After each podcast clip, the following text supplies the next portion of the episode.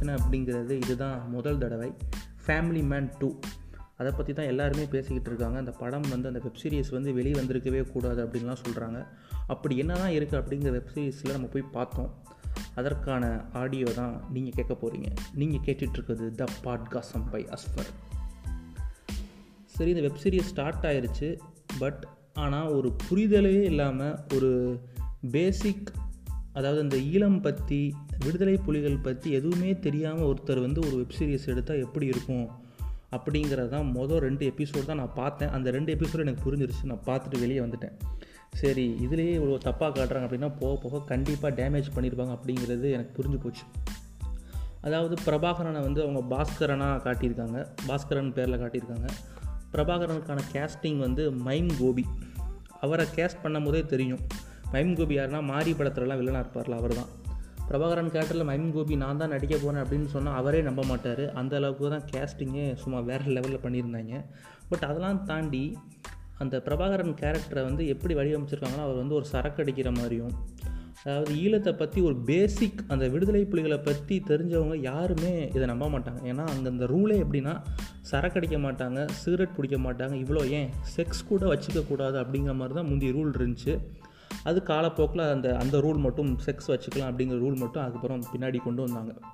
But அவரை வந்து ஒரு தலைவரை வந்து நீங்கள் வந்து சரக்கு அடிக்கிற மாதிரி காட்டுறதும் அது மட்டும் இல்லாமல் அவருக்கு ஒரு தம்பி இருந்ததாகவும் அந்த தம்பியை வந்து சென்னையில் வச்சு கொண்டுட்டாங்க ஸோ அதற்காக அவங்க நம்ம பிரபாகரன் வந்து இந்தியா மேலே போர் தொடுக்கிற மாதிரியும் போர் தொடுக்கிறதுக்கு யார் கூட உதவுறாங்கன்னு பார்த்தீங்கன்னா ஐஎஸ்ஐஎஸ் தீவிரவாதிகள் கூட தொடர்பு இருக்கிறதாகவும் ஈழத்தை விட்டே பிரபாகரன் இன்னும் அவங்க ரெண்டு பேரும் தப்பிச்சு போகிற மாதிரியும் லண்டனுக்கு போகிற மாதிரியும் தான் உயிர் தான் முக்கியம். நான் அந்த உயிரை வச்சு தான் ஈழத்தை காப்பாற்ற முடியுங்கிறதுக்காக பிரபாகரன் வந்து தப்பிச்சு போகிற மாதிரி ரொம்ப இஷ்டத்துக்கு ஒரு கதை கிடச்சிருச்சு ஒரு பிளாட் கிடச்சிருச்சு. ஈழத்தமிழம் அதாவது ரெண்டாயிரத்தி ஒம்போதில் இந்த மாதிரி தமிழர்கள் சுட்டு கொண்டிருக்காங்க அப்படிங்கிறதெல்லாம் அங்கங்கே சொன்னாலும் பட் ஒரு நல்ல ஒரு பிளாட் கிடச்சிருச்சு. அதை வச்சு எப்படி இன்ட்ரெஸ்டிங்காக வியாபாரம் பண்ணலாங்கிற மாதிரி யோசித்து தான் இந்த கதையை எடுத்திருக்காங்க. அதாவது இந்த கதையை சொன்னோம் அப்படின்னா தமிழ்நாட்டிலையும் சரி ஸ்ரீலங்காலையும் சரி ஒரு நல்ல ஒரு இது கிடைக்கும். நெகட்டிவாக பேசுவாங்களோ இல்லையோ ஒரு பேசுவாங்கல்ல அப்படிங்கிற எல்லாம் தெரிஞ்சு தான் பண்ண மாதிரி எனக்கு தெரியுது. பட் எந்த புரிதலுமே இல்லாமல் ஒரு இயக்கத்தை வந்து அவங்க இஷ்டத்துக்கு ஸ்டோரி லைனு ஸ்க்ரீன் ப்ளே கொண்டு போனது வந்து ரொம்ப தவறு. அது மட்டும் இல்லாமல் சமந்தாவோட கேரக்டர் வந்து நான் ரெண்டாவது எபிசோடில் தான் வரும். ஸோ வந்து அவங்கள வந்து ஒரு ஸ்லீப்பர் செல்லாகவும் அவங்க வந்து தமிழ்நாட்டில் வந்து ஊடுருவிக்காகவும் சில பேர் வந்து தெரிஞ்சே இந்த மாதிரி ஈழத்தமிழர்களை வந்து வேலைக்கு வச்சுருக்காங்க அப்படிங்கிறதும் ரொம்ப இதாக காட்டியிருந்தாங்க. பட் அதுக்கப்புறம் நான் வெளியே வந்துட்டேன். அந்த எபிசோட்ஸ் அதுக்கப்புறம் பார்க்கல. ரெண்டு எபிசோடு தான் பார்த்தேன். அதிலே புரிஞ்சு போச்சு எனக்கு. நெக்ஸ்ட்டு வந்து அந்த சமந்தா கேரக்டரை பார்த்தவங்க நிறைய பேர் என்ன சொன்னாங்க அப்படின்னா ஒரு பொண்ணு வந்து தான் உடம்பை வச்சு என்னனாலும் பண்ணலாம் அப்படிங்கிற மாதிரி காட்டியிருக்காங்க.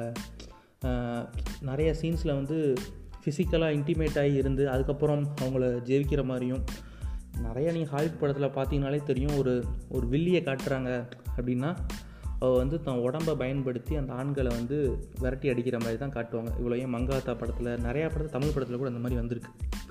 ஸோ வந்து ஒரு பேசிக் ஸ்டீரியோ டைப் பண்ணிட்டாங்க தமிழ் ஈழம் விடுதலை புலிகளை பற்றி படித்தவங்க வாசித்தவங்களுக்கு தெரியும் இந்த படம் வந்து எவ்வளோ முரணாக இருக்குது அவங்க கதைக்காக சினிமாட்டிக் லிபர்ட்டின்னு சொல்லுவாங்க. அதாவது ஒரு ஹிஸ்டாரிக் படம் எடுக்கிறாங்க அப்படின்னா அதில் வந்து அவங்க புனைவையும் சேர்த்துருவாங்க. அவங்க இஷ்டத்துக்கும் சில இது கதை எடுப்பாங்க.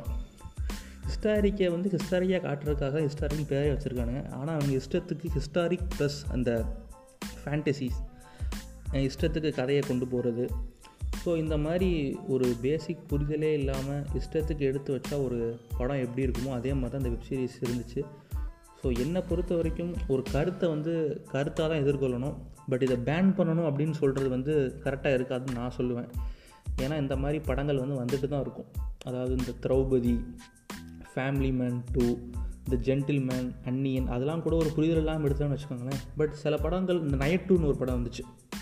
அந்த படத்தை வந்து நான் விமர்சனம் பண்ணியிருக்கேன். பட் ஆனால் அந்த படத்தை வந்து ஒரு படமாக பார்க்கல உங்களுக்கு ஒன்றும் தெரியாது. ஒரு நல்ல ஸ்க்ரீன் பிளே சூப்பராக இருக்குது நல்ல ஒரு கதை எழுதிருக்காங்கன்னு தோணும். பட் ஆனால் அந்த படத்துலேயும் தலித் அரசியல் பேசியிருப்பாங்க. பட் போலீஸை வந்து ரொம்ப நல்லவங்க மாதிரியும் காட்டியிருப்பாங்க. தலித் சமூகத்தை வந்து ரொம்ப வில்லன் மாதிரி காட்டியிருப்பாங்க. ஸோ அந்த மாதிரி இந்த மாதிரி படங்கள் வந்து வரதான் செய்யும். பட் இது நம்ம அறவே வரக்கூடாதுன்னு எதிர்க்க முடியாது.